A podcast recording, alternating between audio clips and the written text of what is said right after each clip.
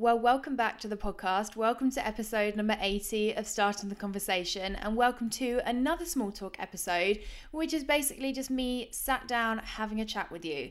Now, I just want to say before diving into today's episode, apologies if it sounds a little bit echoey right now. I'm actually recording at 6 a.m. in my kitchen because it's literally the only time that the house is quiet today. So bear with me if the sound isn't as great as it usually is. But I am so, so excited to be sharing this episode with you, not only because I think the content in it is great, but also because I've got a really exciting announcement to make. Now, you may have seen me talk about this over on my Instagram, but I just wanted to make sure that you are in the loop because honestly, it's not something I've ever done before, and I don't know when I'm going to be doing it again. And that exciting thing is that for the first time ever, I am opening up submissions for those who want to join me for a conversation on this podcast. Now, after 18 months of having a no pitch policy, I am turning the tables, deciding not to invite the next set of guests and instead asking to hear from you. So, if you are passionate about sharing the unspoken sides of what you do, you love talking, all things honest around running a business, showing up online, doing your own thing, I would love to hear from you. So feel free to fill in the form over at alicebenham.co.uk forward slash podcast. There will also be a link in the show notes. And hey, if it feels like the right fit, then I will be in touch. Now, I will just say applications closed 1st of November. So if you're listening to this when the podcast comes out, you've got this week to act. So get on it. And if I say so myself, I think it's a pretty solid opportunity. So don't forget, you can apply to be on this podcast, but you need to move quick. alicebenham.co.uk forward slash podcast to do so. Now, let's jump into today's episode because it is one that I am so, so excited to share with you. I started off writing the notes thinking, I don't really know what I'm going to say. I don't think I've got much to say on this topic. And then I started writing and I was like, damn, I could deliver a full part podcast on just one of the points in this episode. So I'm really excited to share this with you because it's a topic that's always coming up in my work and a topic that I'm constantly thinking about because I'm going to be talking about marketing when you're a service based business. Now, obviously, as a digital marketing coach, I work with a whole range of businesses, service and product. But as I am a service business myself, it's definitely a topic I'm incredibly familiar with and something that I really love to explore in terms of my personal experience. I would say, as a coach, I am now regularly fully booked about two to four months in advance. And I don't say this to at all show off, but I say it to show you what's possible because I don't actively promote my coaching. The most you'll see me do is mentioning my availability on my stories every month or so and simply saying, if you're interested, get in touch. I'm not pushy about it, I'm not salesy about it, and I flipping love that I've managed to build my marketing in this way. So, what I want to do in this episode is give you an inside look at what I believe makes that a reality. I will preface this whole episode by saying that building this model of marketing does take time. It cannot be built overnight. When you're building something that's truly sustainable and truly effective, it's going to take the work. I pivoted to coaching just over two years ago now, and it's probably only been the last six to eight months that I've been fully booked and kind of been able to say, yes, this model is really working for me. But what I want to show you in this episode is basically just that it is possible and also just some insight on how it's possible for me. So let's start with point number one, which is build a personal brand. Now, this is an absolutely huge one for me. I am a big believer that if you're a one girl band, if you're a one man band, and you're service based, you are doing yourself a huge disservice by not building in a personal way. And when I say personal brand, what I really mean is that you're building an online presence where people's first connection is with you instead of your offering and instead of the topic that you talk about. When you're service based, people are investing in you as much as they're investing in the solution you offer.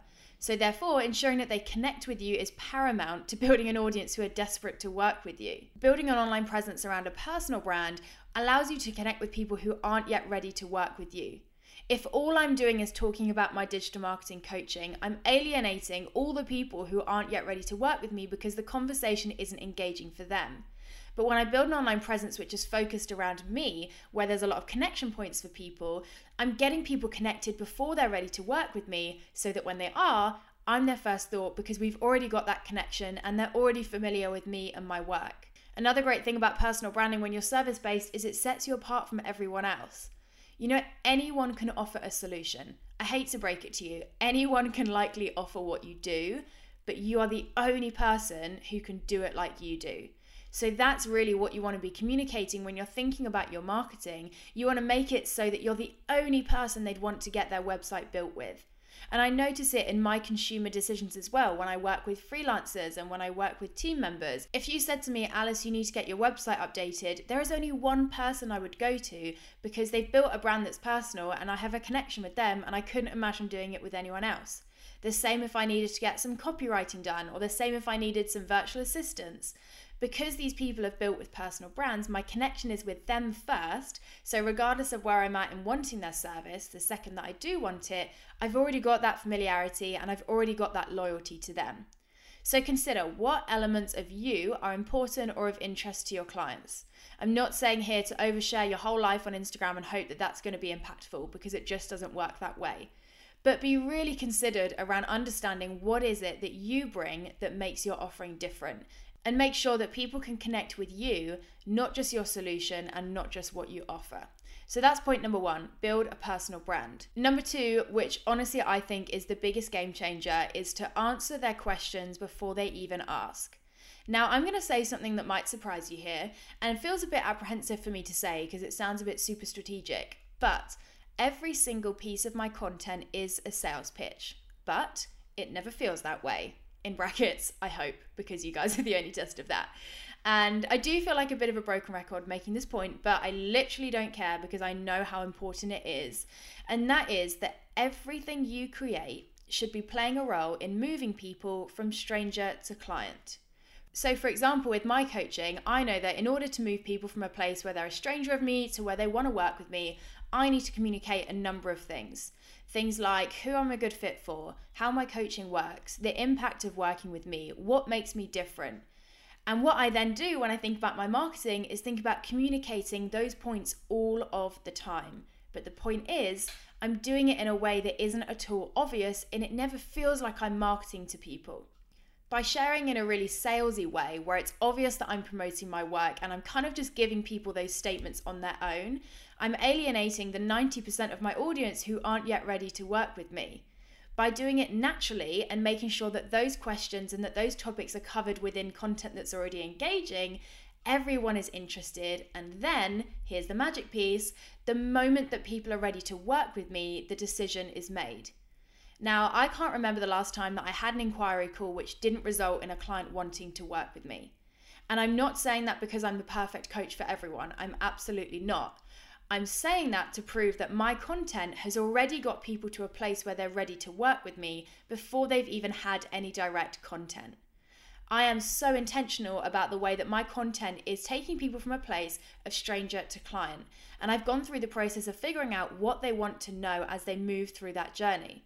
So then, as a result of that, I am so strategic about everything I create having a purpose which is linked to that journey. You know, I'm not just shouting about my great clients when I'm at one of their events because I love them.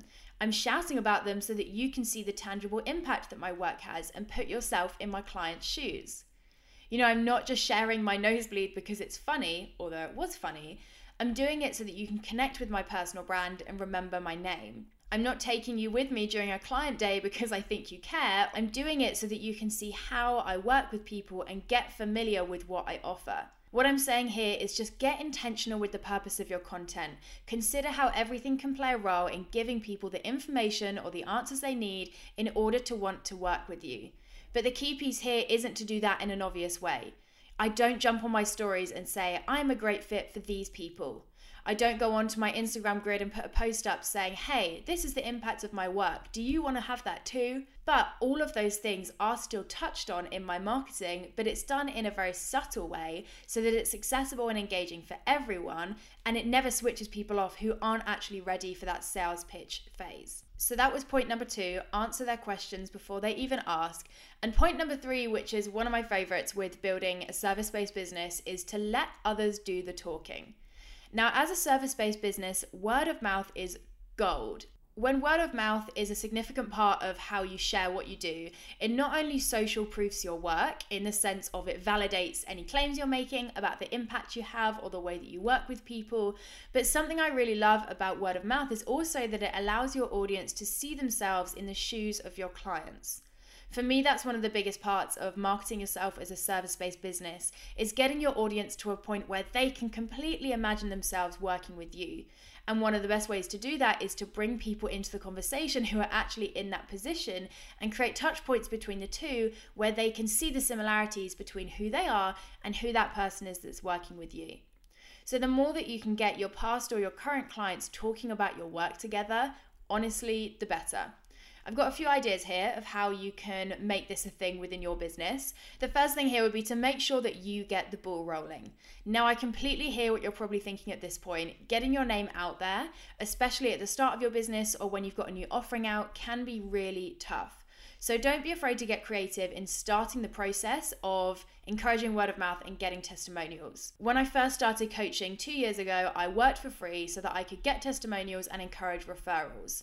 I actually talked about this a little bit more in depth in my Instagram TV video, which was about how I moved my business forward when it felt like it was failing. So feel free to go and have a watch of that. It's on my Instagram or I'll link it in the show notes and skip to the working for free section because I talk a bit more in there about how I think working for free can actually be really, really beneficial, but only if it's done in the right way. So, number one, don't be afraid to get the ball rolling with it. Number two, be put a system in place.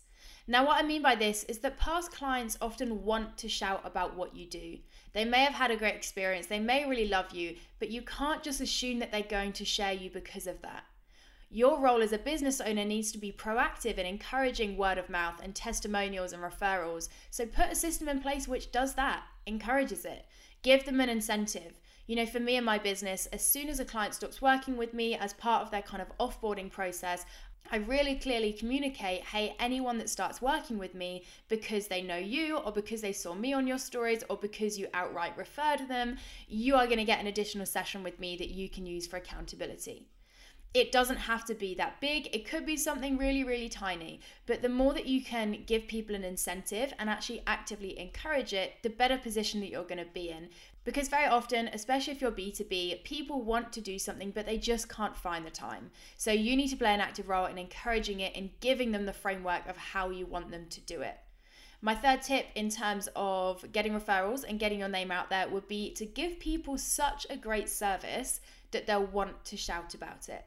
Now, this moves me perfectly onto point number four within this kind of whole episode, which is marketing yourself as a service based business ultimately comes down to offering a 10 out of 10 service. Now, I really should have put this point first because the previous three points about building a personal brand, answering questions before they ask them, and letting people speak for you honestly are fully irrelevant if your offer is not damn good. Marketing a service is incredibly tough. People can struggle to see the value in something that isn't tangible. People can struggle to understand results when they're kind of accustomed to every single client. So you need to make sure that the impact, the outcome, the results of what you do speak for themselves. When you offer a service, you haven't got a product or an ingredients list to hide behind. So you need to make sure that what you offer genuinely is 10 out of 10 in all aspects. For me, this comes down to responding to my clients quickly, building a great onboarding experience, using really good systems whilst they work with me, offering custom approaches for every single client. What I really did when I thought about offering a 10 out of 10 service was I stepped back and thought, okay, how can I up level my client's experience every single step of the way? Now, not only will this encourage past or current clients to shout about what you do, but it will also give you more to communicate when you're bringing what you do into the conversation because it will make it feel that bit more tangible when you can put some language to the experience that you give people and the impact that you have. So, there we have it four ways to market yourself as a service based business. I'm going to give you a quick recap because we started at number one build a personal brand. Number two, answer their questions before they've even asked them. Number three, let others do the talking. And number four, and most important, offer a 10 out of 10 service. Now, of course, those are just the four things that work for me. When I take a step back, when I look at the way that I market myself, and when I acknowledge that I've built an incredibly successful service based business without doing tons of promotion, those for me are the four things that have allowed me to do that. Now, I just wanted to mention here as a nice segue, but also actually a good example of how I do openly promote what I do, that my coaching slots are now open for January and March next year. Now, you might be listening to this episode and getting to this point and thinking, Alice, do you ever actually mention that you do coaching then?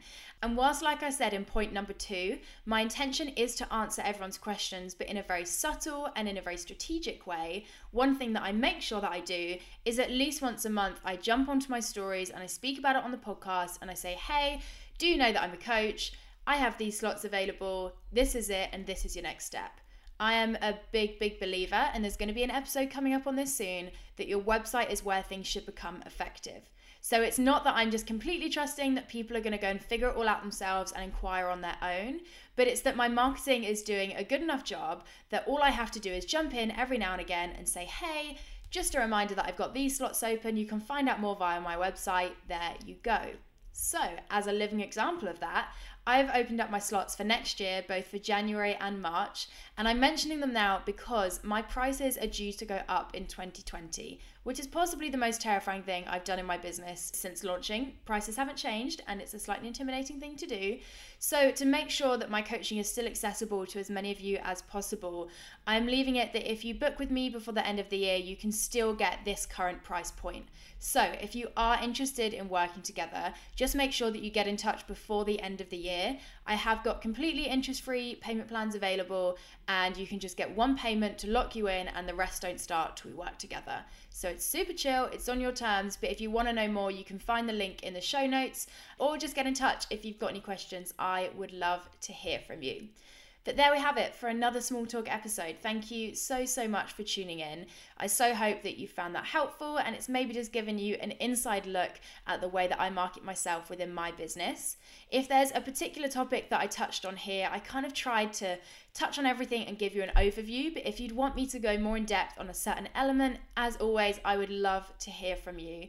You can find me over on Instagram at Alice underscore Benham. And hey, if you want to make my day, there's two things you can You can either tag me on your stories saying that you're tuning in, or you can leave a review over on iTunes. It would be true to say this podcast takes a huge amount of work to keep up, both from me, but also from Emily, who works with me. And there's a huge amount that you don't see that goes into creating these episodes. So it really does mean a huge amount when we can see the people and the impact behind the numbers. So feel free to get in touch. Let me know your thoughts on this episode. Share that you're tuning in and make my day. But I'll be back next Monday with another conversation. And until then, I hope you have the best week.